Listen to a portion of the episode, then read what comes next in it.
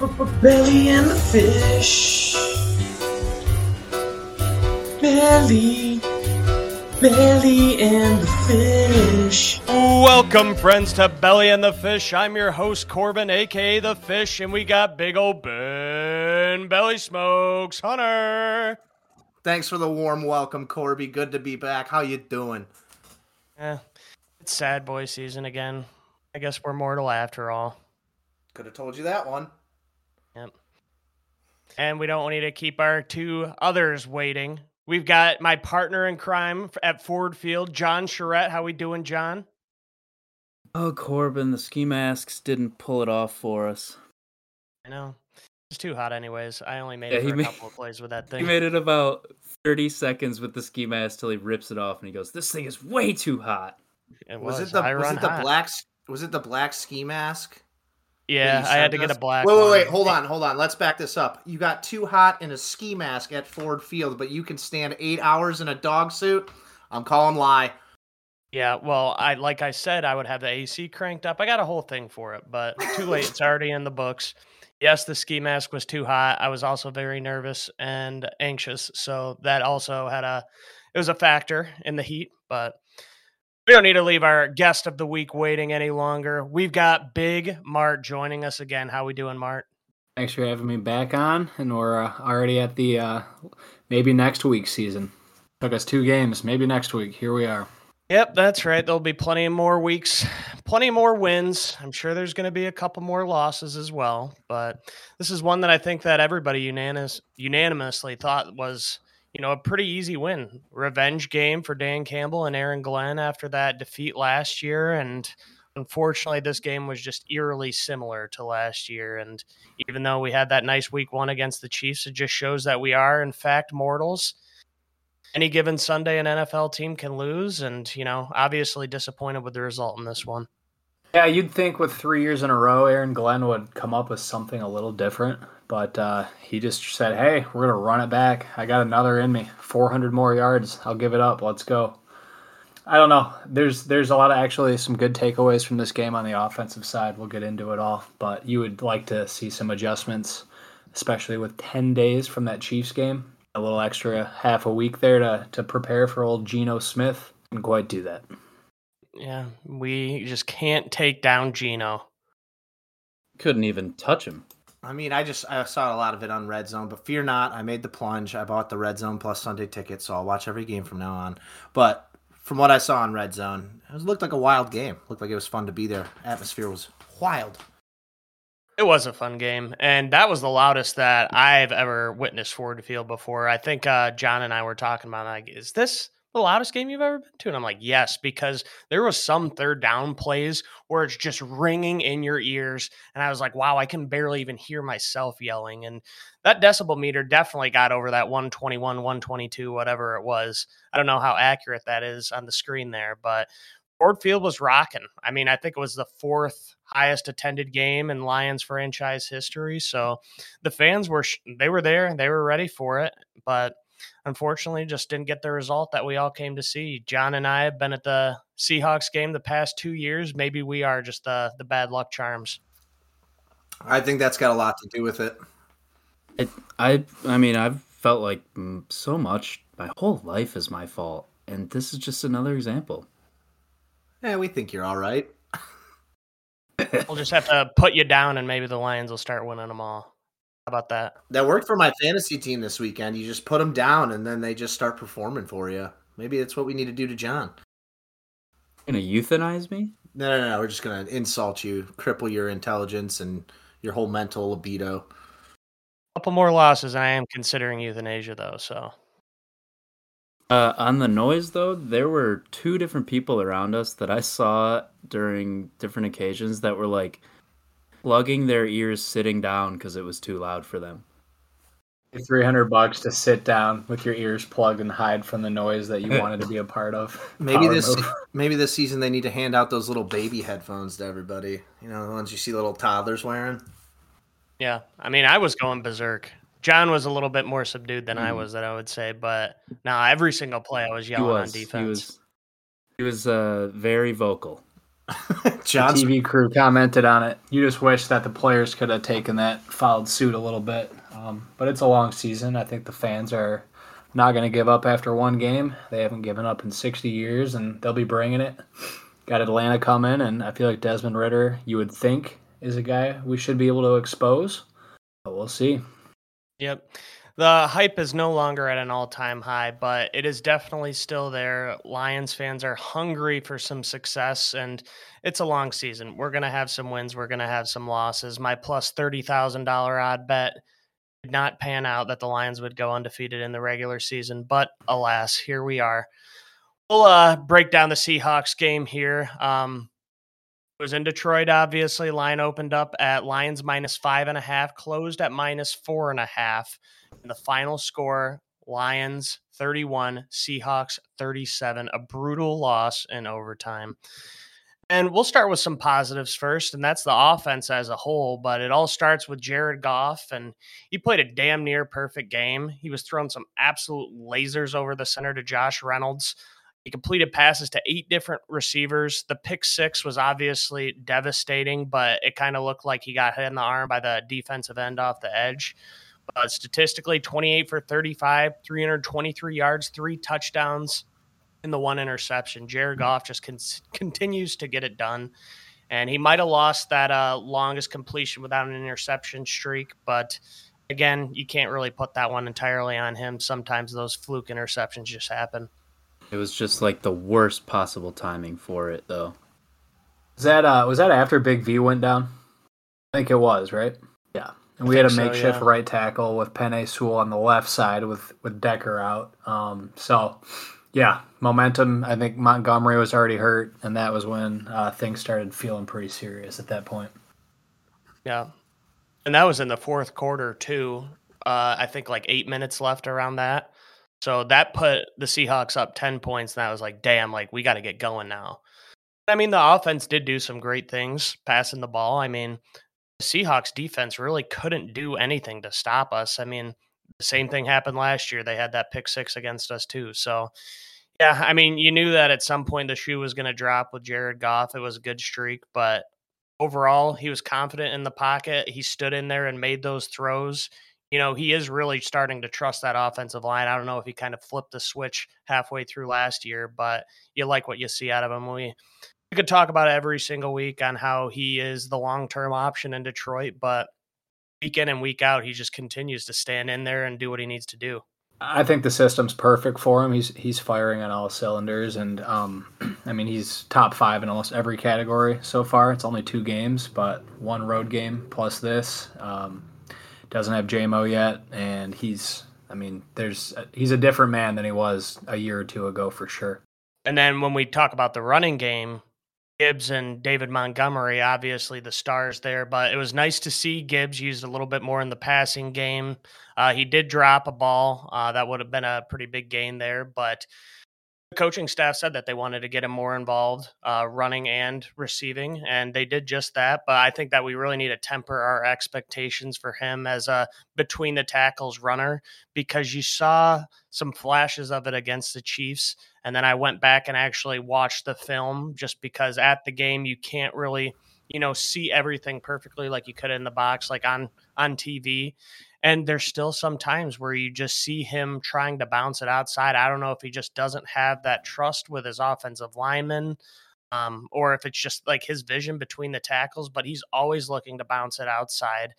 I love him in space, and that's great. You know, if we throw the ball to him on the outside and get him in space, make something happen, that is something that we need to do. But sometimes he just has to take what the defense gives him and hit the hole and then bounce it outside because there's so many plays where there's a clear hole right in front of him and he elects to bounce it outside and gets tackled for no gain or like a slight loss when that could be a five six ten yard gain with him. Who knows? He could take it to the house. So he definitely has to start getting that trust with offensive lineman and you know look to go inside instead of immediately just looking to go to the outside. You know it's just like a quarterback. You have your first and second read. Read the inside. If it's not there then you kick it out but maybe with a little bit more patience. I mean, he's a young running back still. He's still adapting to the speed of the NFL. He's not always going to be the absolute fastest guy like he was in college, but you got to be able to see those holes, or it's just going to hurt our running game as a whole. You want to know who's a professional at that? Is David Montgomery. That guy does everything in between the tackles so well. If he's out for a game or two, we are going to miss that big time. Um, Gibbs, I do think the game's just moving a little quick. Against the Chiefs, you know, he could have cut that one outside. He had nothing but a wide open end zone and he tripped, so the stats would already be looking a little better it's going to come. Um, but I have been on record, and I will say it: he is not that guy between the tackles. He will not hold up, and he will never be that guy. And as long as as Bijan's doing what he's doing, they're always going to be compared. I think Gibbs is going to have a great career, and he, for him to be showing what he's doing in the passing game already, uh, the proof's in the pudding. But he is not that guy, and they always are going to have to have a grinder between the tackles to preserve him. Yeah, and I mean, I'm fine with that. You know, like we knew when we drafted him, he wasn't going to be some three down bruising back by any means. And in fact, I've been pleasantly surprised with how physical he's been. But the problem is just his patience and his vision.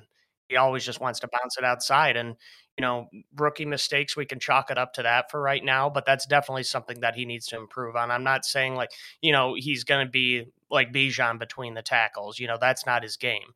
But it's a, he's a rookie. I mean, he's still trying to figure it out. And David Montgomery, like you said, we have him to pound between the tackles, and he's clearly getting the bulk of the workload. I mean, you just look at the the carries. David Montgomery had 16 carries, Gibbs had seven, but then Montgomery he had the one catch for seven yards. He also had a screenplay that went for a touchdown, got called back from a Josh Reynolds pass interference. Um, and then and then uh, Gibbs, he had the seven catches for 39 yards. So clearly, we want to use him in that capacity. Sure, you know, he didn't have a ton of yardage. And, you know, those small little five, six, seven yard gains are going to turn into 20, 40 yard touchdown runs. The thing is, David Montgomery, he did have a good game 16 carries, 67 yards. He had the touchdown pretty much what you would expect, but he did have that critical fumble on that very first drive in the second half. Gave Seattle the ball in our territory. I think they only had like 25 yards to score that touchdown. They did it in two plays. So you can't have that. I mean, that was a critical moment. We were getting the ball back. We were up by seven points, and we're like, okay, let's make it a two score game. No, we turn it over, and then they tie it up. And then David Montgomery went down with a quad injury in the third quarter. It kept him out for the rest of the game. And reports today are that it's just a thigh bruise, but David Montgomery is saying that he'll be back in a couple of weeks.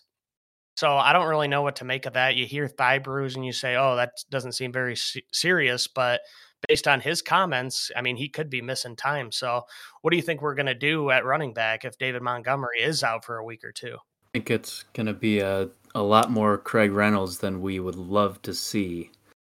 But uh, kind of to Eric's point, they don't really see Gibbs as someone that they can use in that between the tackles role, and they really need that for how they run their offense. It's a huge part of that offense, so it it could be a little scary. I mean, it, they looked pretty anemic after Montgomery went out because it was like Seattle just didn't respect the rush after that at all, and they they kind of dominated us in that second half over certain periods of time defensively.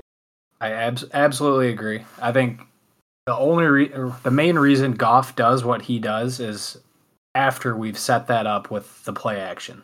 In order to have an effective play action, you've got to have a guy that they respect. Craig Reynolds did not have the burst. It was it was ugly quick. There was a, a huge drop off.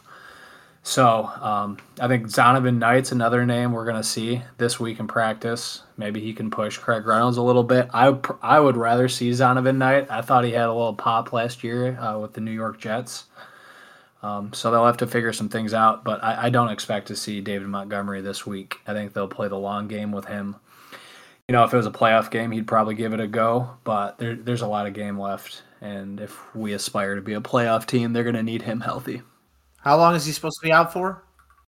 It's unclear, but it'll he it's a thigh bruise. So, you know, I wouldn't be totally shocked if he was ready to go on next week Sunday.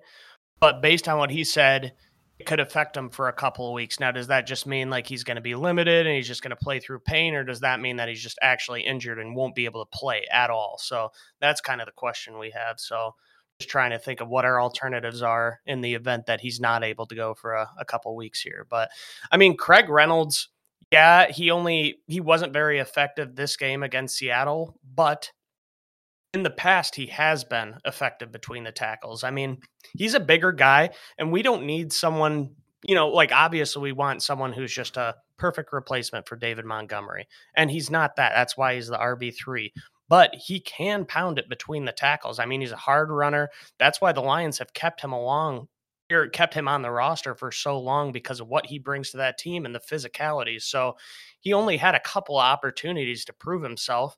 And the other thing is, too, the Lions were playing from behind in the second half. So running the ball wasn't exactly our prerogative. So, with a full week going in, knowing that he's going to be a part of the game plan, I expect him to, you know, produce somewhat respectable numbers, you know, maybe three and a half yards a carry, four yards a carry if we're lucky.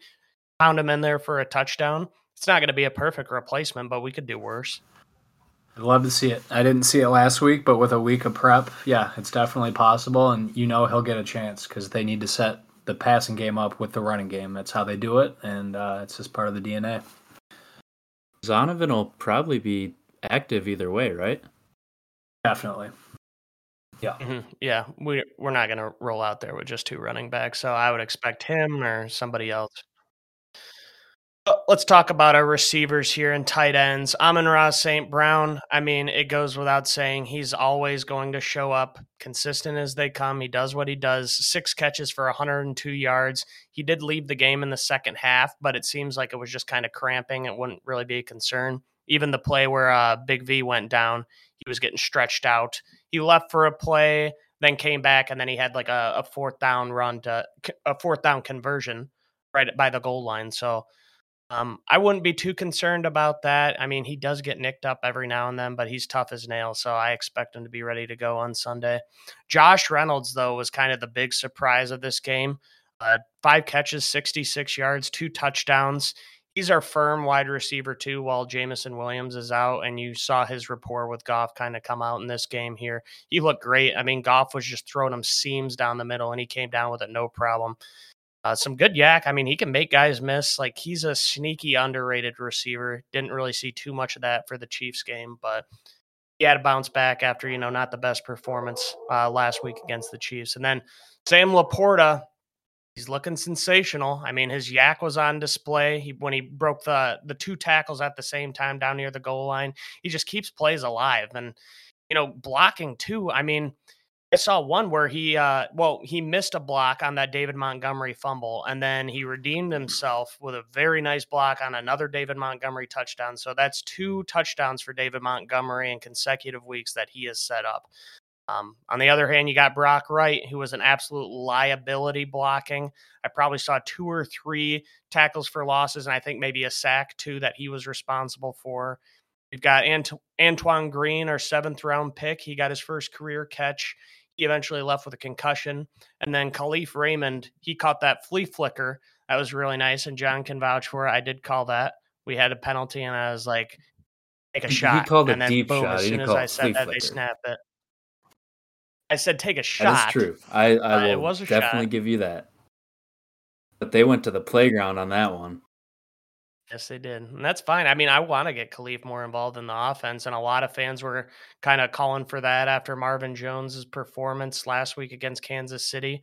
Um, Uh, we got him a couple more snaps. He had a nice punt return in the fourth quarter to set us up with good field position for that last drive to tie it up. And and yeah, no Marvin Jones really at all this week. I mean, he played about 50% of snaps, but no catches at all. So Nobody could have guessed he played half the game based on that performance. He, yeah, he might be fading fast. So who do you think had the best game out of that crew? I mean, Amon-Ra St. Brown, Josh Reynolds, and Laporta are all candidates. I I'm gonna jump in and say Sam Laporta needs a shout out. Um, second most receptions for a rookie tight end through his first two games in NFL history. I mean, that's a second round pick for that to happen this this early. I mean, yards after the catch, like you said, he sprung two blocks for a touchdown. I mean, he is as advertised. Um, he's slippery. He's athletic. He's strong. He's uh, he's what we needed. And to me, he looks just as good as Hock ever did. And it's been two games. So Um, I'm I'm very happy that they hit on him because it was considered a reach at the time, but that he's silencing those those haters real quick. Yeah, and I noticed it against the Chiefs on TV, but when I was actually at the game, it was really prevalent. Like how often they're flanking him out wide and kind of that X spot. I don't know if it's just kind of as a distraction or to give him more field to, you know, some r- underneath routes, but I do want to see him a little bit more involved in like the intermediate and the the uh, the long passing game. You know, it's a lot of short stuff.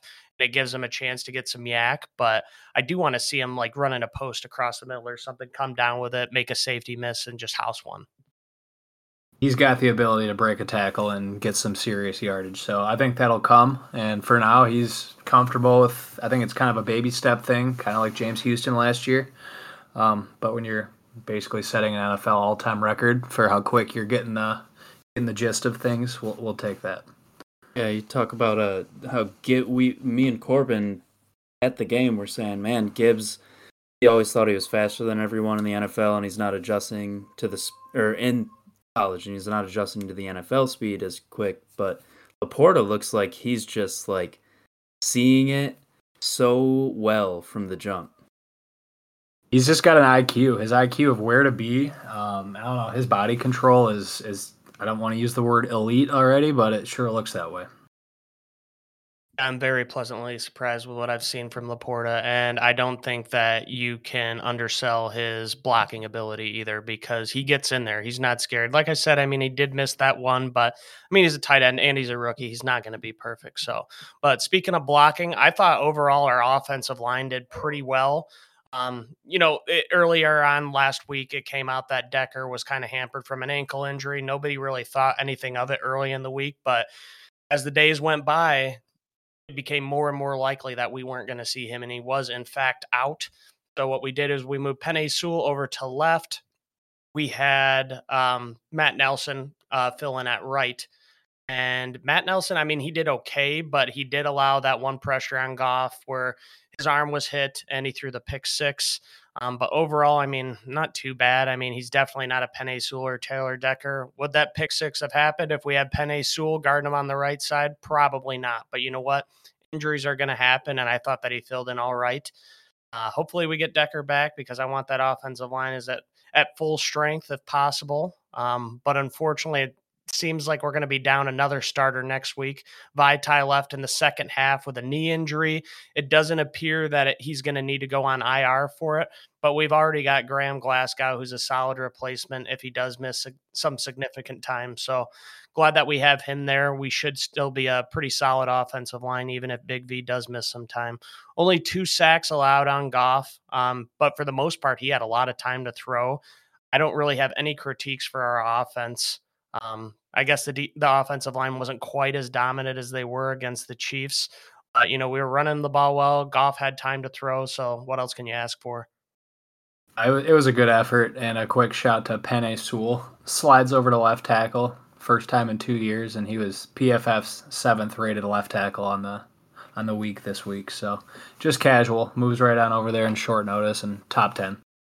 I wasn't worried about him at all, to be honest. Yeah, uh, Big V though, there's a drop off from him to, to Graham Glasgow. I mean, maybe like we said with Craig Reynolds, another week of practice, they'll they'll kind of figure out some timing. But things went south pretty quick once that happened, and we couldn't run the ball, and felt like Goff was getting hit a little bit sooner. So they'll have some some patchwork uh, this week, but I, I do think we'll see Taylor Decker back, and should be should be okay. But yeah, like I said, offense, really not a lot of criticism to go around there. There's definitely some things to clean up. You know, the turnovers obviously is the number one thing that comes to mind, but the biggest problem we've got right now is our defense. After the Kansas City Oh, game, boy. I felt very confident in what we had, and then I feel like we just regressed back to what we had last year. So let's just break it down by position group, starting with the defensive line. Our run defense continues to look great, only 2.8 yards per carry for the uh, Seahawks running backs. But when it comes to our pass rush, I mean, it, it just was not good. I mean, we had no sacks until the very fourth quarter, and that was more of a coverage sack. Anzalone coming, and Geno almost got out of it. I mean, he could have thrown the ball away and he would have been fine, but you know, we kind of got lucky there. But we could not get to Geno all day. The one quarterback hit we had came on that sack in the fourth quarter with Anzalone on Geno. So with two of their starting tackles out and Evan Brown, their starting center, going down during the game, I don't even think he came back. There's no excuse for just throwing away a favorable matchup like that. We need to get after the quarterback. I mean, I just don't even understand it. Yeah, Hutchinson has a motor, and yeah, you could say like we're being held.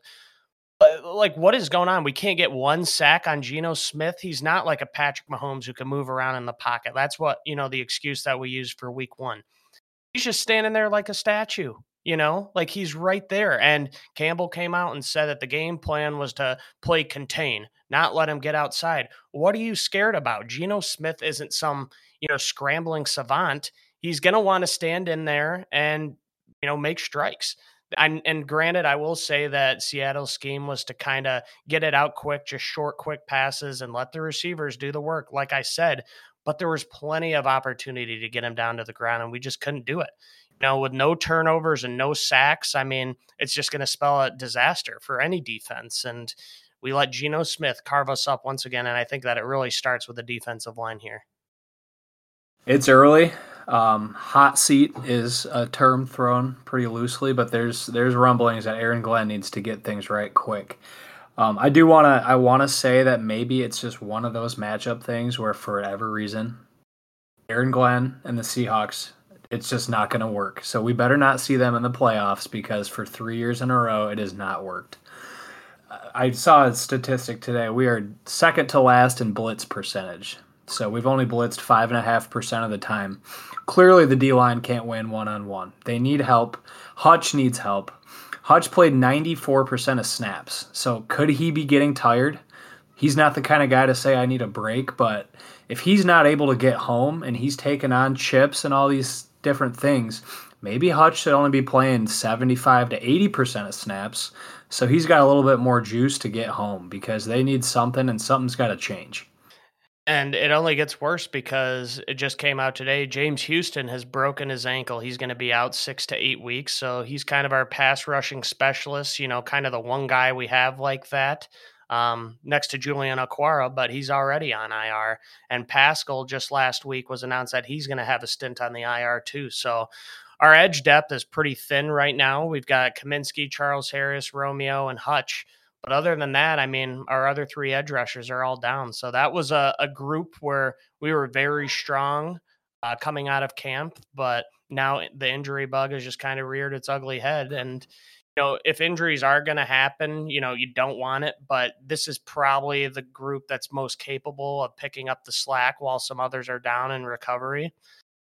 You know, obviously, just having like those four guys, like we're going to have to change some things up. Send some linebackers on blitzes. If we got two, we'll drop one in coverage. We send the other one. Anzalone looks pretty damn good blitzing the quarterback. So I don't mind sending him on a blitz and then just have a Jack Campbell kind of defend against the pass. And then you got Derrick Barnes too, who's looking great, you know, d- running down the line. So I think we got to get a little bit more creative with how we're going to use our linebackers now that we have this uh this these injury issues on our edge.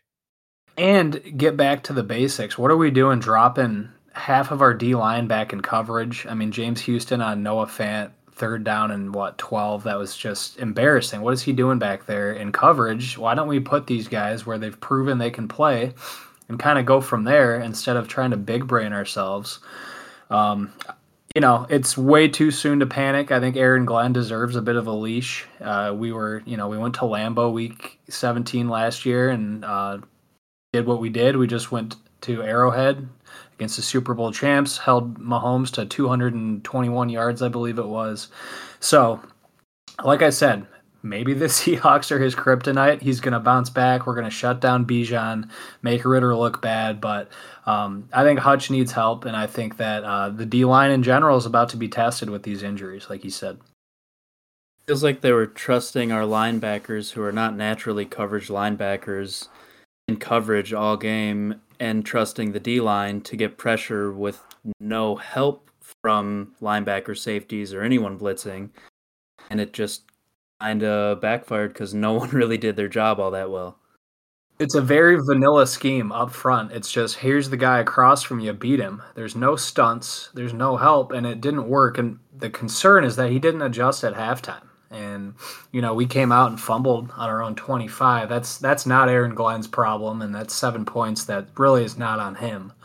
Um, but you know, we keep saying it. The Seahawks. Why are we not adjusting? We had 10 days to do it, and he's just doing the same thing.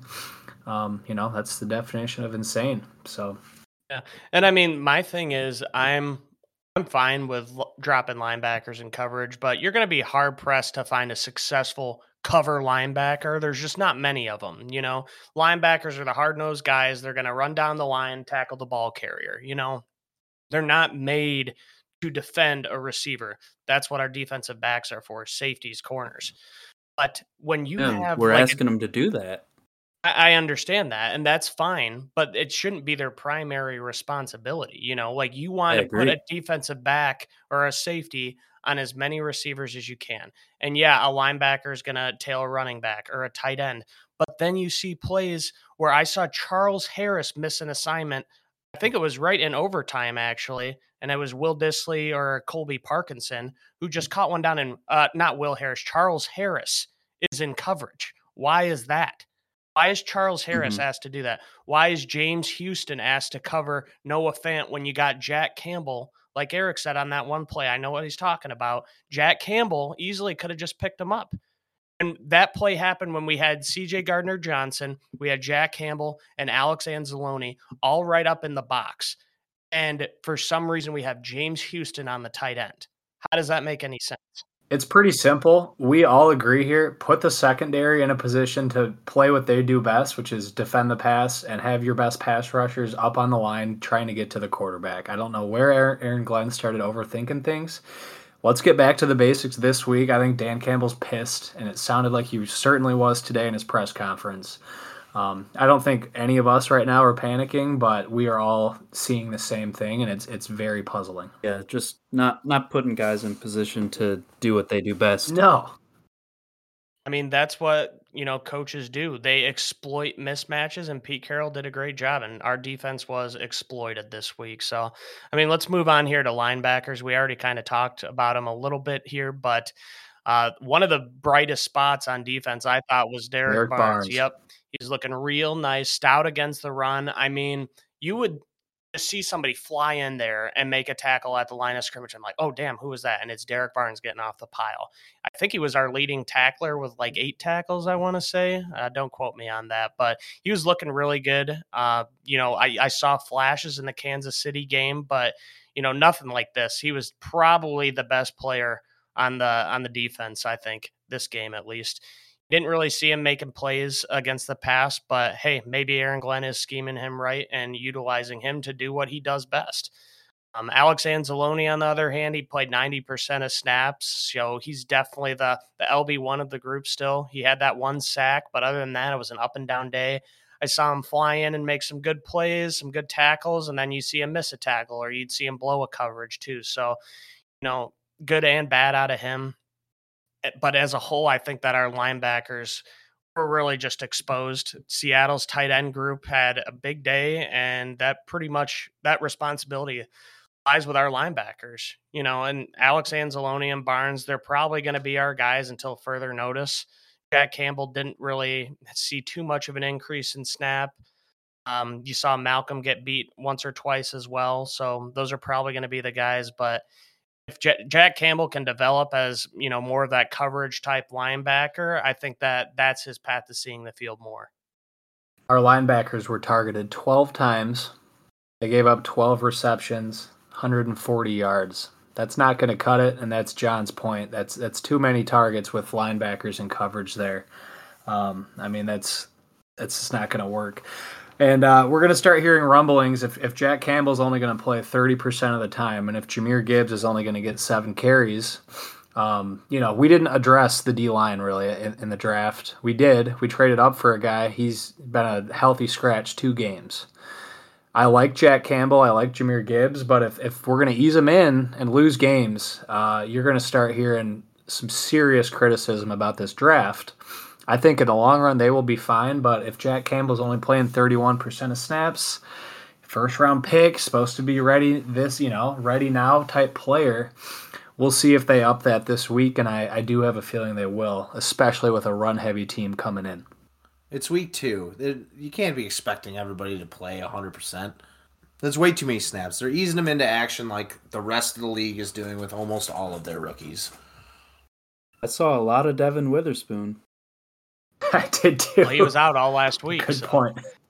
Yeah, so this was his first game, and he played. I don't know how much. Uh, he was out there a lot making plays. Well, they're usually not subbing out outside corners. Like with linebackers, it's situational. But honestly, I don't think it's really a knock on Jack Campbell. I think it's more of a testament to Derrick Barnes, what he was able to do in training Sure. camp preseason. That's a Game fair one. way to look at it. How are you going to take Derrick Barnes out when he is flying all over the field making plays like that? And Anzalone, He had his best game as a Lion, certainly. yeah, and Alex Anzalone, I mean, I said that it was up and down. He did have some good plays too. You know, and the other thing is, I mean, he's just kind of the veteran leader out there. He's the green dot guy right now, so you can't really take him out either. It's really, you know, I don't think Campbell's going to get significant playing time unless Derrick Barnes regresses. And so far, has not given the coaches any excuse to take him out. That's fair. I mean, if we're going to talk about him as a whole, though, no one got home to the quarterback and nobody deflected a pass. Every single time they were targeted, they gave up a reception. So, I mean, that's a C plus at best, even with Derrick Barnes looking good. I'm with you. Obviously, it's got to be better, but I think maybe the. uh I mean, it's close with the defensive line and the defensive backs, but the defensive backs might have been the worst group on our defense this week. It was absolutely terrible, and I just don't know how we regressed this far after having a very solid week against Patrick Mahomes week one. I mean, I get it; he didn't have the weapons, and the receivers had a lot of drops, but I just feel like we couldn't play defense at all. And I don't know if it was just kind of the game plan, but we weren't able to stay, you know, close with their receivers. They are very, very talented. I get that. But at the same time, it's Geno Smith, man. And I just feel like they were open every single play. He had no problem getting a completion when he needed to. I mean, you have Kerby who dropped a pick on the goal line. You know, I mean, it still went down as a pass breakup. That's nice. Brian Branch, he gave up the game winning touchdown to Tyler Lockett in OT just kind of like a step behind, you know. And Tyler Lockett's a great receiver, so I don't know if you can really put that on his shoulders like it was a blown coverage. And then DK was just torching Jerry Jacobs all game. Like you would see DK come down with, you know, a 15, 20 yard gain. Who's in coverage? Jerry. So I think that was one of Jerry Jacobs' worst games. I mean, just take a look at Geno's stat line. He completed 32 of 41 passes. That's 78% completion percentage. Only nine incompletions all game, 328 yards. Enough said. In your own house, first home game, crowd going nuts. It's inexcusable. Um, I mean, the secondary, they need help starting with the defensive line. The D line couldn't get home. I mean, Tyler Lockett, JSN, DK Metcalf, you can't expect to just contain those guys out there on an island. Um, Geno needed to be hurried and rushed and uh, flush from the pocket, and it just didn't happen. So, you know, you can't get home to the quarterback. That's rule number one. And those guys were put in a terrible spot. I thought Cam Sutton looked good. Um, Jerry Jacobs, though, I mean, possibly he's more of a depth piece than a cornerback, too. And you know, Jerry has been good historically. You know, like you don't really have a whole lot of games that you can point to, be like, oh, Jerry just got beat that game, and you know, this is one that stands out. It, it really does. You know, and he is very physical. He's good against the run. He is normally a sound tackler, even though I did see him miss one or two here in this game. But I mean, coverage is number one when it comes to a defensive back. And yeah, he got beat. It was a good crowd he was going against in that with Seattle's receivers, but can't have it, man. They were definitely starting to pick on him a little bit in that game. Absolutely. And the only sack you get all day is uh, on a 13 second play. I mean, you're not getting a whole lot of help with pressure up front. Going to be tough on that cover on those uh, defensive backs. Uh, let's talk about our coaches here because, you know, as much as our defense was bad, it comes down to Dan Campbell and Aaron Glenn here, but we'll talk Campbell first. And one of the bigger criticism that Dan Campbell has received from this game is his aggression. And, you know, you might be the fan that says, I hate when we go for it on fourth down. I hate these trick plays. I'm not that guy. I love that Dan Campbell is aggressive. I love that he goes for it on fourth down. I really don't trust our kicking situation either. And I'm all about putting points on the on the scoreboard. So I mean, you live with it, you die with it. I can live with it absolutely. I'm not one of those guys that's knocking them for that. I don't have any issue with going for it on fourth down. But that last drive in the fourth quarter, I even said it in the moment like, what the hell are we doing? And here's a quote from Dan Campbell about that fourth quarter drive. Here's what I knew they had two timeouts, and I did not want to give that ball back. That was number one. Do not give this ball back. So I get that, but this isn't Patrick Mahomes we're going against. We have one minute left, and we are just running the clock down with three timeouts in our pockets. I mean, Geno Smith is not built to just put together a, a 75 yard drive in 30 seconds. It's not Patrick Mahomes. It's not Josh Allen. All game long, all he's doing is the short stuff.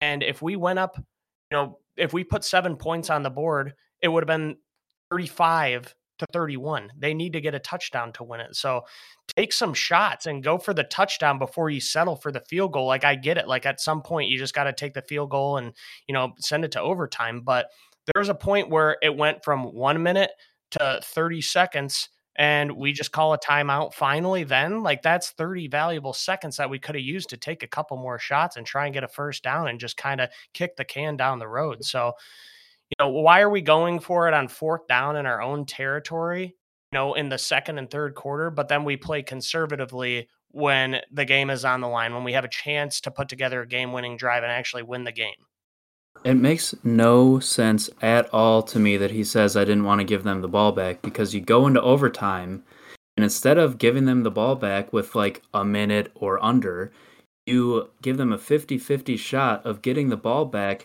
with as much time as they want. It makes no sense. I got nothing.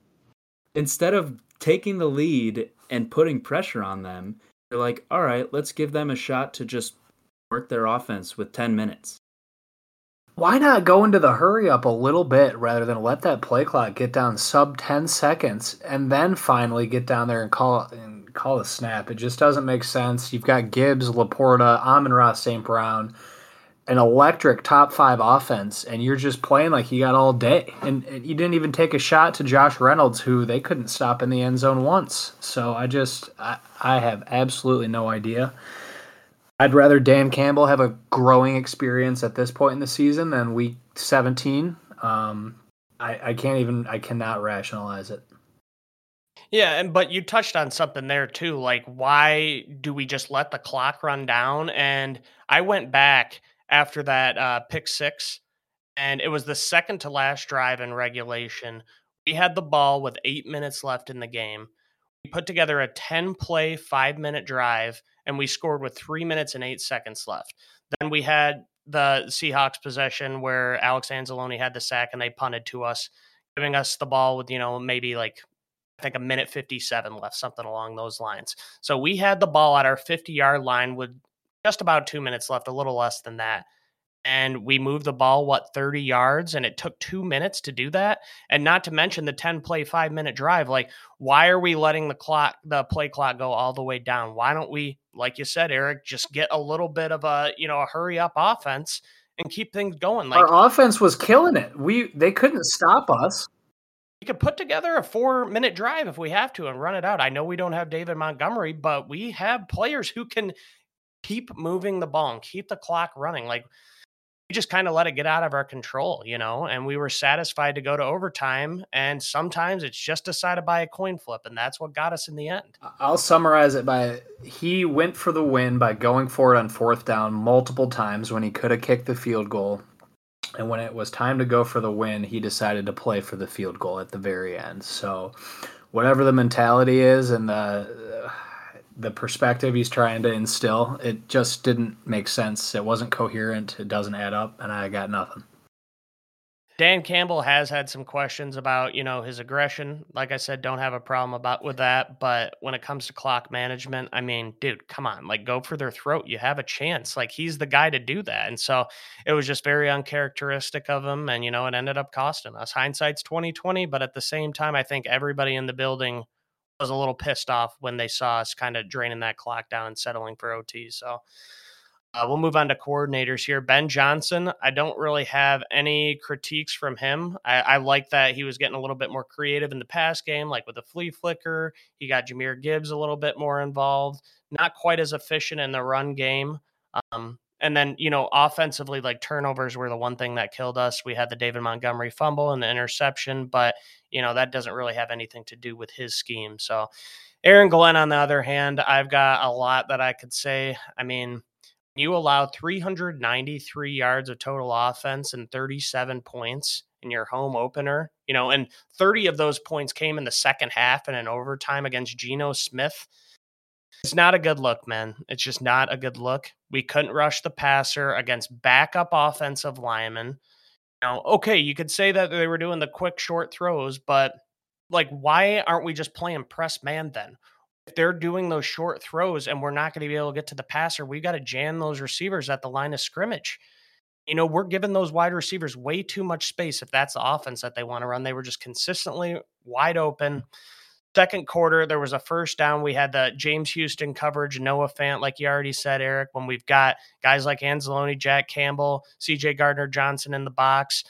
Fourth quarter, when John and I were there, there was, uh, I think it was a third down on the Lions goal line, and we were taking Aidan Hutchinson off the field, and he's even putting his arms up like, "What are you doing?" Thankfully, Seattle took a timeout, and we were able to correct it. We took Charles Harris out, but we were about to have a critical third down with Charles Harris and Romeo Okwara on the field. Why are we doing that? I mean, the secondary is back to being a liability again. And this off that offense did have a ton of weapons, but again, it's Geno fucking Smith. And we just let him cook us two years in a row people are saying that Aaron Glenn is on the hot seat after this one. I'm not quite there yet because he did have a great game against the Chiefs, and we were all praising him. I think he was somebody's uh, game ball, and now we're we're ready to crucify him again. That's just how the NFL goes. I get it. At the same time, he's got to take a look in the mirror and just say, like, this can't happen again. Defense is the one thing that's holding us back at this point. I'm pretty much down to just crush up the piece of paper and throw it in the trash bin. Um, I mean, with Aaron Glenn in Seattle, it's just it's not a match made in heaven, that's for sure. Um, he's done great things. I think the team respects him, and uh, he deserves a bit more of a leash. But once again, I'm just I'm going to summarize it with it starts up front with pressure, and if he's not going to give these guys help who can't get home by themselves, then yeah, the seat's going to get really hot really fast. So figure it out. I mean, the up and down's ridiculous. Is if he throws up a good game against the Falcons, you guys are going to be on the complete other side of the fence. I tempered everybody's, you know, emotions a little on this one. I'm not there yet, I said it, but a lot of people they flip from week to week and I get it. It was a frustrating game, a frustrating loss. So, it's okay to be mad, but he's got to bounce back. If we don't get any sacks, if we win next week in a close one without pressure and make Desmond Ridder look good and Hutch can't get home and nobody can get home, I will still be very concerned even if we win. Somebody's got to hit the quarterback. We signed too many good players. We drafted defense. Somebody's got to hit them and generate turnovers. And if Aaron Glenn can't find a way to do it, somebody else is going to come in and do that. The time to say that is not yet, but next week is a perfect opportunity at home with a second year quarterback who is definitely bottom 10 in the league, who doesn't have a deep ball. All you got to do is stop Bijan and make Desmond Ridder beat you. If Aaron Glenn can't do that, do then Bijan. we've got a freaking problem. And yes, stopping Bijan is not that easy. That's scary. It's very scary, but it's a perfect get right game, and we have the team to make that work let's get to our game balls and burning bags of dog shit. Just real quick, wanted to touch on the officiating because last week we didn't talk about them because the NFL gave us a nice crew. They were not very flag happy. We got the exact opposite this week. I will admit, we didn't lose the game because of these calls. Well, one, you could say that. But when it comes down to it, Seattle had more penalties than we did. We just had very crucial ones or no calls, like the PI on Josh Reynolds. We ended up getting a touchdown on this drive, but there was no pass interference on Josh Reynolds uh, for a David Montgomery screen that would have been for a touchdown. That got called back. There was no PI on fourth down when that defender tripped Josh Reynolds. We turned it over in our own territory. Seattle went to go and score a touchdown. Uh, Kerby Joseph got uh, flagged for a pass interference, and the reason why it was pass interference because DK Metcalf pulled him down by his face mask into his legs. That's an offsetting penalty. what the fuck is that? And then everybody saw the final play of the game, the no call holding on Aidan Hutchinson. Geno scrambles. Aidan Hutchinson would have gotten him. Tackle grabs him. Clear and obvious. Tyler Lockett catches the touchdown for the win. I'm not blaming the crews, but I'm just saying like those were critical plays. Definitely impacted the game. You know, call or no call. I mean, they missed some. So if you're going to be throwing flags, you got to at least be consistent about it. And I don't, I don't feel like we got that consistency here. So I don't even want to put up to discussion. Just wanted to mention it move on. We lost for a lot of reasons, and you know, officiating was definitely far from the biggest reason. So let's do our game balls and our burning bags of dog shit. First off, Belly, who's getting your game ball? Well, my game ball is going to myself for uh, buying Red Zone and Sunday tickets, so now I can watch all the games and provide you with so much more in-depth analysis that Corbin obviously missed. Yeah, you did a great job providing analysis on that that's last game. So, John, moving on to you. Who's getting your game ball? uh, all right, that was just funny. Uh, my game ball is going just to the Lions fans for showing out so big yesterday. I I've been to I mean, I I try to go to at least like one game a year, and I have not seen the stadium that full or people that loud ever. Uh, like at kickoff or before kickoff, it was like to the rafters, and usually people are still filing in. So that was cool to see. It had something to do with me being right in your ear, but yeah, it was very loud. And then Mart, who's getting your game ball? I got to give it to Jared Goff for as good as Geno was. Goff actually finished with a higher passer rating. He took a, a spear to the spine from a cheap shot hit with a 15 yard penalty. Still finished the drive with a key touchdown to give us a chance. He's firing on all cylinders, and we're going to need him going forward. I agree. That's a good one. Goff never gets a recognition, but he's just been consistent as can be on this team. For me, I'm giving my game ball to Derrick Barnes. I already talked about him a lot, but the improvement from last year is so evident. He's looking really good against the run, making some hard tackles, making it tough for our uh, opponents' running backs to really get much of anything going. I think that he's a big reason why you've seen our defense against the run step up. So let's move on here to our burning bags of dog shit, starting with the old belly who's getting your burning bag. My burning bag is going to no one else but you, Corbin. You've gone to two Seahawks games back to back years, and they've lost both times. You almost fought a child at some point. I think it's all your that fault. happened to John, too. What? That was just. Uh, I thought you were talking about how I almost bad do you fought a want it? kid. I was like, I didn't almost fight a kid. That was a that was a Corbin. How bad do you want it? That was a hypothetical. It didn't happen. John has also been at the games two years in a row, and we have lost both of those. So So me and you can never go to a game at the same time, I guess. I guess so. We got to coordinate. It's still your fault. And I'll accept it. Blame me. I'll take it. John, what about you? Who's getting your burning bag? Uh, we kind of touched on it earlier, but and Eric actually said the stat I was gonna throw out there because my physical therapist told me the the 12 targets, 12 receptions, 140 yards against the linebackers while he was digging on my shoulder today. So, yeah, just uh, poor performance from them. Defense overall, but uh, specifically a little bit of shit sprinkled Anzalone's blonde curls. All right, Mart, who's getting your burning bag? Aaron Glenn, for all reasons we've already discussed. Fair enough. Yep, I'll give mine to uh, Jerry Jacobs. Uh, you really don't put him on this list too often because he usually is fairly consistent. You know, not a star by any means, but solid. And this was the worst game that I can remember him having. And I think that Jerry's the kind of guy who's going to take it personally and move forward with a chip on his shoulder and clean it up for next week. So this is a game to do it coming up here against the Falcons. You know, not the most pass heavy team in the league by any means.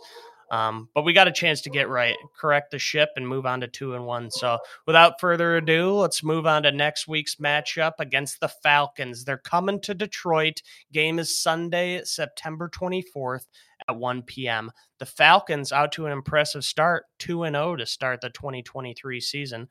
Lions open up as favorites. Uh, they have a four point spread here. The over under is set at 47. Uh, last week, the Packers went to Atlanta and lost to the Falcons 25 to 24. And I didn't get to watch this game. I really didn't get to watch a whole lot of NFL games just because we were driving back then. But from what I heard, the, the Packers kind of blew it. I don't know. Maybe you can correct me if I'm wrong. I did not see the game. So this is just saying what I've heard. But last time we played the Falcons, it was in 2021 the Lions lost 20 to 16 in Atlanta.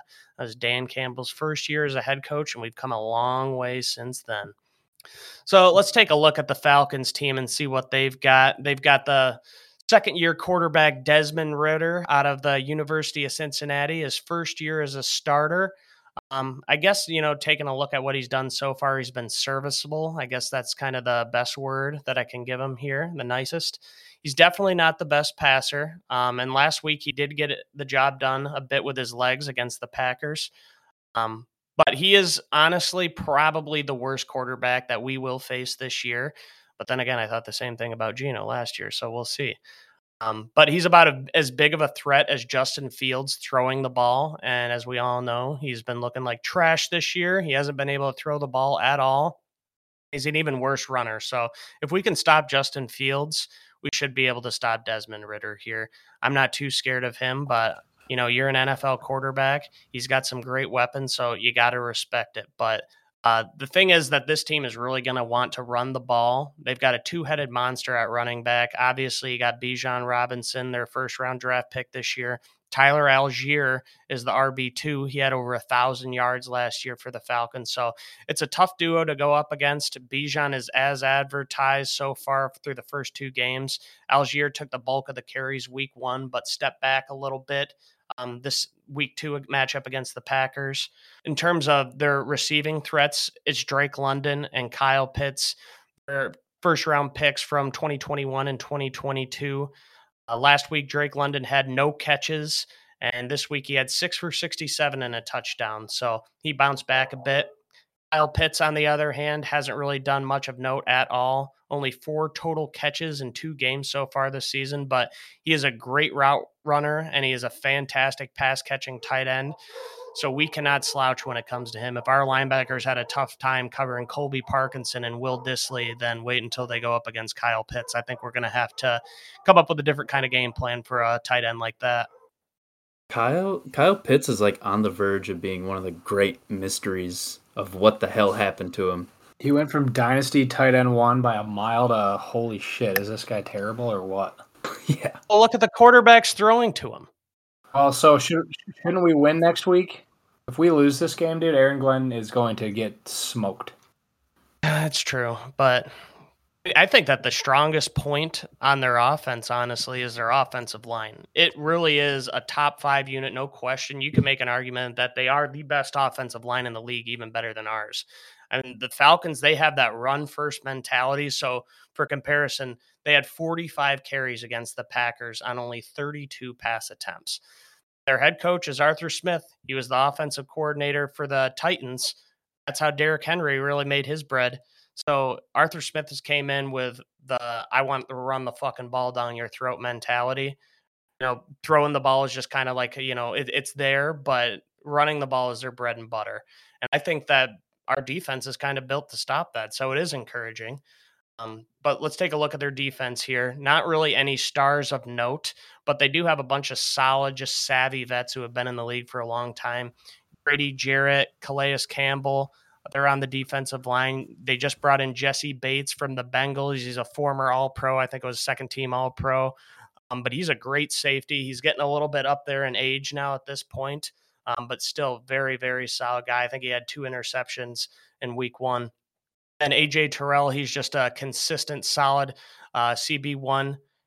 Uh, the one guy that we might see in a new uniform, Jeff Okudah. He's been out the past two weeks with a foot injury. Oh, big surprise. Jeff Okudah gets an injury. Who would have guessed? Uh, he's questionable coming into week three, so who knows if we'll even see him on the field. Oh, let's hop into the Corb's keys to victory this week. I really believe we got to shoot for this over. The Falcons are going to want to control the game by running the ball. They want to have the lead. They don't want to be having to put Desmond Ridder in a situation where he has to, you know, stage a, a game winning comeback here. So we got to put points on the board early and really force Desmond Ridder to dig them out. of any tro- like problems that they have. Uh, there's probably not going to be a David Montgomery. If that's the case, we really got to be creative with running the ball. Craig Reynolds is kind of the only guy that we have that can bang between the tackles. We mentioned Zonovan Knight too, but we have not seen him play in an actual game in a Lions uniform, so we don't really know what we're getting with him.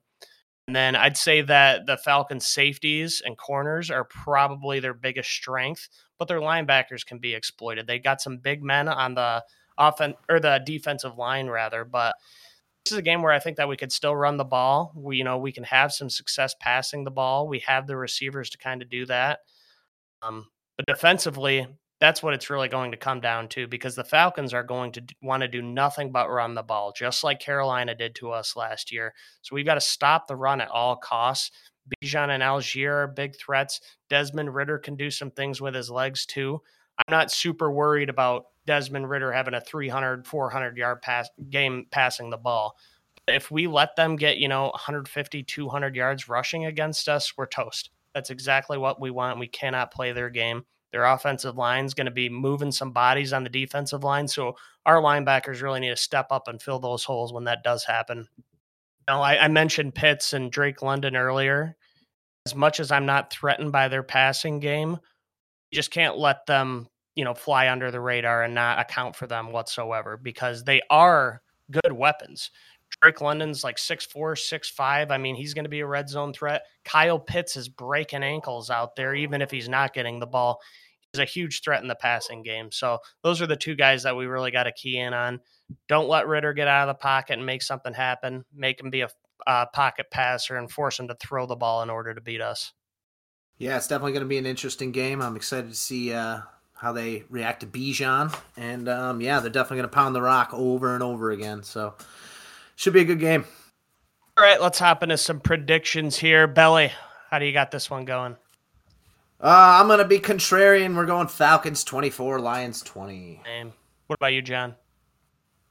I had uh, Lions 24, Falcons 21, but just because I want to be opposite of Ben, Lions 24, Falcons 20 like it. I like lack reasoning. And because of uh, I, the Falcons have a good kicker. He's got a big leg, so they're not afraid to kick like we are. Hoku. what about you, Mark? What's your score in this one? I got 27 24 Lions on this one. Um, it's not going to be easy, um, but I think that we'll do just enough at home. I think Dan Campbell will have the boys ready. Uh, and I do expect us to be without Montgomery. Otherwise, that total might be a little higher, but I think we can still hang 27 on them at home. I like it. I'm tailing John and Mart here. I got the Lions taking this one 27 to 20. Yes, it was a letdown game in Seattle. Home opener. Not go as planned, but we are going to bounce back.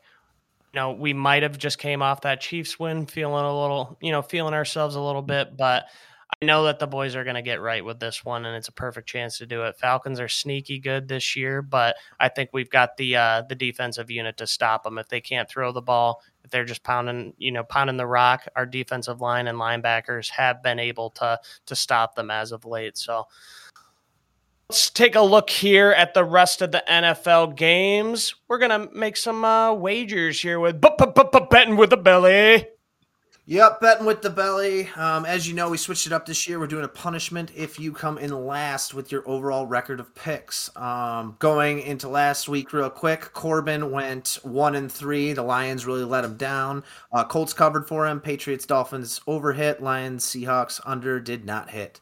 Uh, for myself, I went two, one, and one. I got a push on the Rams game. know a lot of betters had a lot of problems with that. Uh, the Titans covered in overtime. Bengals Ravens went over 45 and a half, and the Falcons Packers did not hit the under 41 and a half. Moving on to John, he went okay, so he went one, two question mark because he violated Corbin's rule of Monday night games. I don't know Can't how that happened. I I thought I was looking out for that. that. I think it's because there were two Monday night games, and I got uh, confused. I saw the one. I was like, "Oh, I'm not picking that one."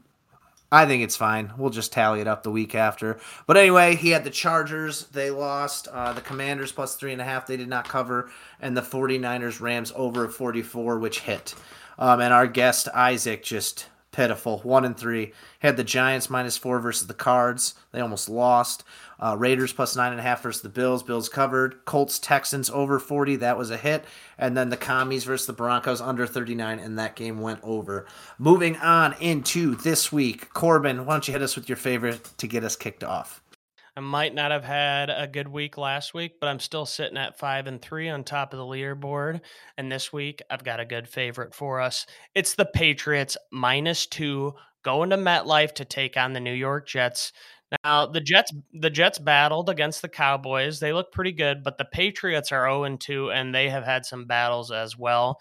You know, they kind of brought it to that last drive against the Dolphins. They played the Eagles tough as well week 1, so I don't think Bill Belichick's going to lose 3 games in a row. I think this is the first time the Patriots have started 0 2 uh, since 2001, so I'll give the Patriots their first win this week.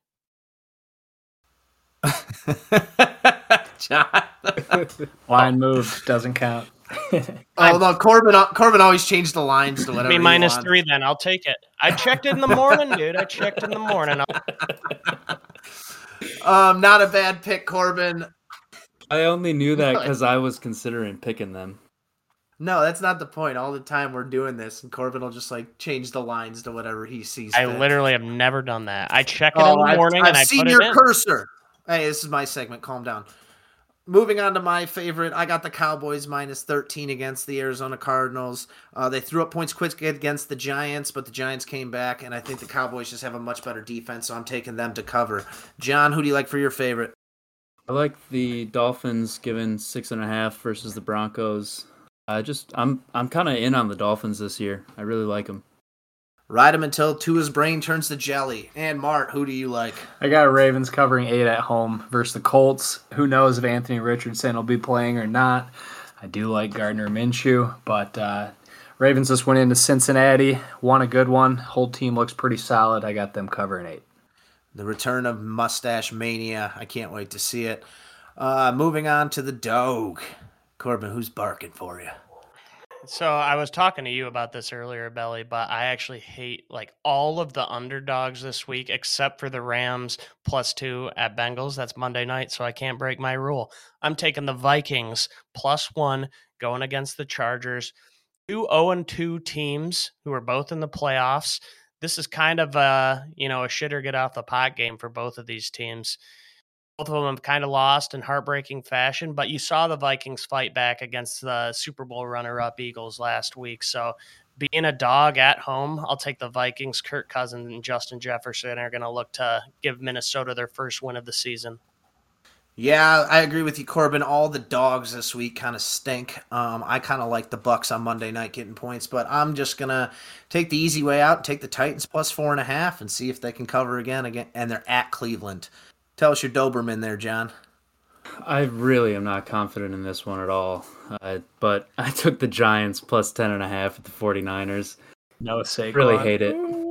Yeah, I know. I I I thought about that, and that makes me hate it a lot more. You got to watch out for old primetime dimes. You know, he ended that game strong. You did it last week. We'll see. Mart, tell me what I just can't wait to hear. Titans plus four and a half in Cleveland. Derrick Henry's going to eat. I had that one already before you put your pick in. You must have liked what I typed. I agree. Yeah. no, man. I love. I always pick the Titans. They're always the dog. Um, moving on to Corbin. Tell me what's going over that limbo bar. Well, the Dolphins have been putting up points nonstop. And they're playing the Broncos this week. The over is set at 46 and a half, and I am smashing it. Sean Payton has Russell Wilson looking, you know, somewhat respectable as of lately. They were able to put up some points this past week. They failed to convert on the two point conversion and lost to the Commanders, but Broncos have been putting up some points. Dolphins definitely have no problem scoring, and 46 and a half seems really low when you got the Chargers Vikings set at 51. So give me the over in this one. Yeah, last I checked on my app, Vikings Chargers was over 53 and a half, so I would love if you could change that down to 51. Um, but anyway, both defenses stink. So the Chargers and Vikings are going to eat on offense. That game's going way over. John, Sorry, you threw me off. I actually went and looked at the line. It's 54 now. Anyways, Uh, I got Bills Commanders over 44 and a half. Seems like a low line, and Bills put up a lot of points, and the Commanders' offense sneaky sometimes. They'll put up some points. John is fully brought, bought into the Brian Robinson regime. I love it. Mart, how about you, buddy? Uh, I got Vikes Chargers. I had that line at 51 and a half this morning. So if it moved three, I was ahead of the curve. I did not actually put money on it yet. So now I'm just an idiot. Yeah, and Mart looks like we got a lot of the same picks, but we'll get to that in a minute. Corbin, tell me about your under.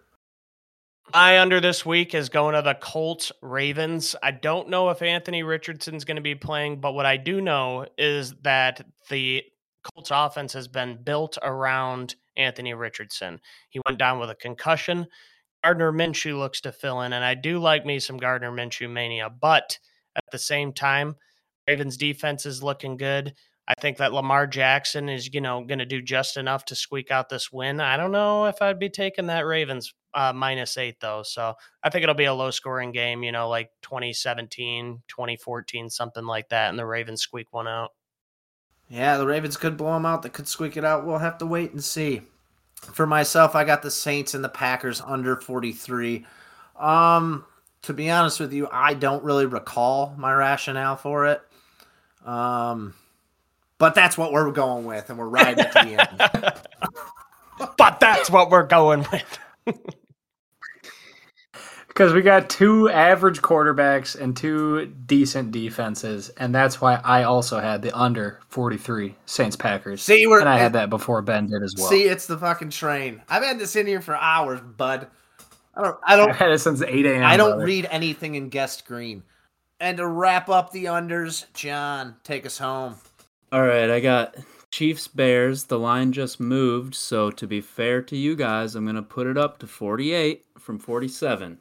So Chiefs Bears under 47. Bears offense sucks. Chiefs they've been looking shaky at times, so we'll see.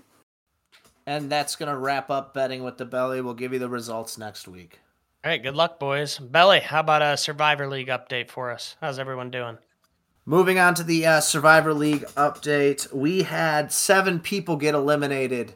Um, six people had the Lions, and one person had the Packers, which I thought the Packers was, or I thought the Lions was a risky pick, but I thought the Packers was an insane pick. So sorry to those souls. Seven more down. We got 23 down, got about 50 and some change remaining. It's going to be uh, exciting next week. There's a lot of big favorites. We'll see if anybody gets upset. Moving on to this week, though, who do you got, Corbin? Well, it was a little risky week one. In the show last week, I picked the 49ers, but I did switch that to the Bills last minute, even though both of them hit. And I'm feeling like I should go safe again. And that's why I'm taking the Chiefs at home versus the Bears. They're 12 and a half, actually, I think 13 and a half point favorites now since uh, lines move all the fucking time when I check it in the morning. But Travis Kelce is back at full strength. Bears just can't do shit, man. They a lot of people thought there was hope that they would have a little bit of a, a uh, reclamation year, but it does not appear like that is the case. I do like the over in this game. I also like Patrick Mahomes to squeak out a well, not even squeak out a win to to beat the hell out of the Bears. It means some points, and it means the Chiefs are going to win by a substantial margin. Mark, do you have anything to add to that? No, I agree with everything. That's my pick in my Survivor League as well. I think Chiefs home Justin Fields is he getting worse? It seems that way. It seems like he's getting worse. Now they don't even want the guy to run. That's the only thing he's good at. So, uh, yeah, Chiefs take that one. I don't think he was ever that good. He was always a fluke. John, I got Jaguars at home versus Houston, given eight and a half points. It's a pretty big spread. I could see him covering it though. Um, I went. I have two entries. Chiefs was my other one, so I agree with everything you boys are saying. And then my other one's the 49ers versus the Giants minus ten and a half. I don't think Danny Dimes has two of them in him, even though I do love you, Dimes. Sorry, bud. Yep, that defense is too good. And John, I do like your Jaguars pick. I almost picked them as well, but just that interdivision game and the Jags didn't look too hot last week. It was against Kansas City, but it's too risky for me. I'm playing it safe. I'm looking for a bounce back, and Houston, I think, is just kind of finding their way this year. Not expecting a lot of wins from them. Yeah, I'm with you. Well, That's going to do it for the Survivor update. We'll move on to some fantasy Survivor. John, what do you got for us? All right, so last week Corbin had Brock Purdy, Derrick Henry, DeAndre Hopkins, Darren Waller for a total of 53.84 points, putting him at 116.06 on the year. That slots him at third place currently. Then had Jalen Hurts, Christian McCaffrey, AJ Brown, George Kittle, 60.62 points for a total of 132, putting him in first place. I had Trevor Lawrence, Bijan, Ja'Marr Chase, and Darren Waller. Only put up 51.14 points and uh, puts me in second at 118.96, just barely ahead of Corbin by a couple points. So, uh, Corbin, this week looks like you're taking QB1. Yep, I'm going big this week. I'm sick of being in last. And I kind of realize like if these people get hurt, then I'm never going to be able to use them. So may as well use them before you lose them. For quarterback, I'm starting Patrick Mahomes. They're taking on the Chicago Bears. Talked about it earlier, but I like the over. I like a lot of points. Travis Kelce is going to be back, and I think that he is going to have a hell of a game. Running back, I'm taking Christian McCaffrey. He's a ticking time bomb if history can tell us anything. He's going against the Giants, and they have given up a lot of fantasy points to running back so far this year. So give me CMC there. Wide receiver, Justin Jefferson. I am really going big, picking all the top dogs. They're taking on the Chargers. I said that this was a good over game as well. I like Kirk's connection with him. I mean, he's gone like 10 catches every single game so far. You can't really pick a bad week for Justin Jefferson. If he has a bad one, it's a fluke. And my tight end, Travis Kelce, didn't have the best game, but he's going to have another week to recover here, and he's taking on the Bears. They've been pitiful. So I'm hoping for a two touchdown, 10 catch, 100 yard kind of game from Travis Kelce. You and me both. You and me both. Ben, how about you for this week? Uh, to get through it real quick, Deshaun Watson versus the Titans. The Titans got two cornerbacks down. Uh, the Chargers kind of ate Keenan Allen, especially last week. So I think it's going to continue to be moving through the air against the Titans. Uh, James Cook trying to ride the high of his very good game he had last week against the Raiders. We'll see what he can do against the Commies. Uh, Justin Jefferson, um, same thing about the Chargers. The Chargers defense is just putrid. So I think Justin Jefferson, Jordan Addison, Hock, they're all going to eat. And then uh, just riding Sam LaPorta's big game or his record or whatever we're calling it. Uh, I'm going to take him in week three against the Falcons. Well, I like your Sam LaPorta pick. I'm going to follow suit, but I'm also going with uh, Dak at quarterback versus the Cardinals. Uh, it's just a good matchup. Uh, running back, I got ETN versus Houston, another good matchup, and I'm just expecting him to get a lot of touches. Diggs versus Washington at wide receiver. Expecting Stefon to get a TD next week because he let me down this week on the, the anytime touchdown prop. And then I got LaPorta versus Atlanta for tight end. Thinking maybe he gets his first buddy. All right, nice boys. Well, good luck to you this week. We'll see how it pans out for us. But let's get down into those guts because I hear we got a good bowels of the belly this week. Eh, not too much happened this week. Uh, a lot of traveling lately, so I took it easy. Um, I actually uh, did start Uber driving just for one day for like four hours. Um, I was bored in the morning and I had already signed up, so I thought I'd give it a shot and uh, everything was pretty routine. Everybody was really nice, but there was just one thing that was just I couldn't handle it.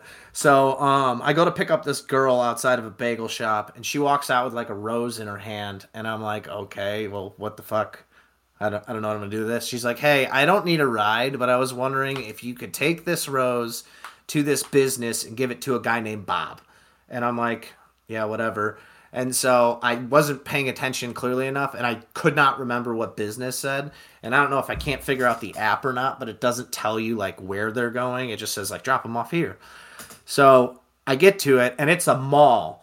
So this lady wanted me to like get out of my Uber, go through the mall, go to this guy, and then give him a rose. Very creepily, I'm an Uber driver delivering a rose.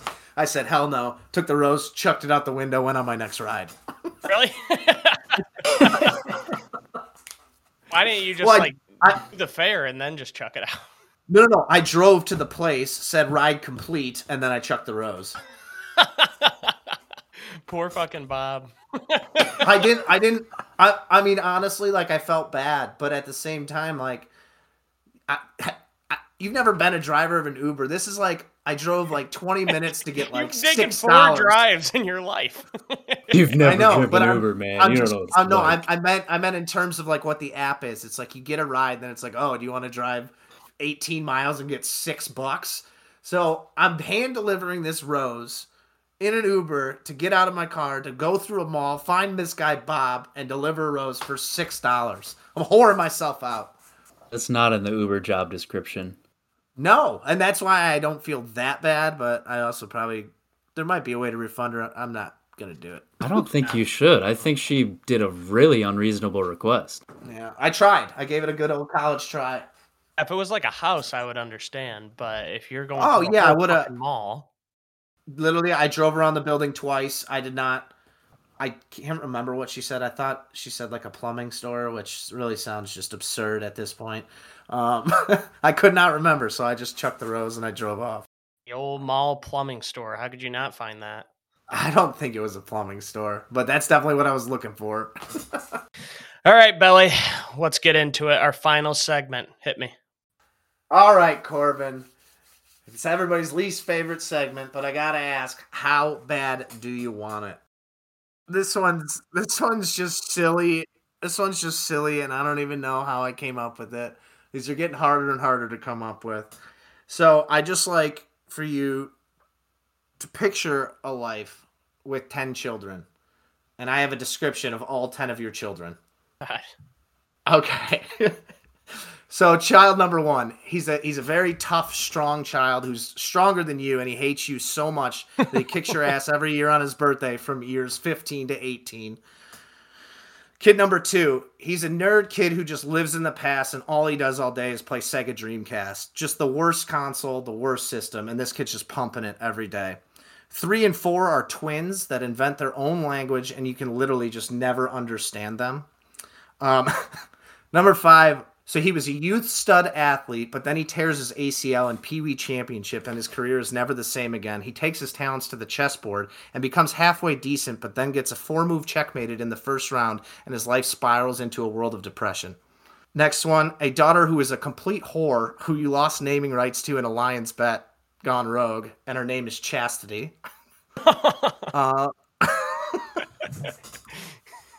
That would suck. Uh, next one is a kid who smells like that water at the bottom of a bag of garbage, and showering only makes it worse. How does it make it worse? He's It's got his a natural musk. Know. Yeah, he's got natural garbage musk.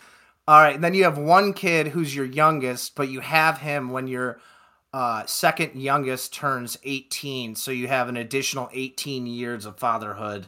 Um, so you're looking at like 36. like 34 years of with overlap. Um, and then there's one kid who pees himself like all the time at the worst moments, like wedding ceremonies, every time you're getting busy with your wife, and 30 seconds to go in the Lions game when they're on the five yard line down three points. okay.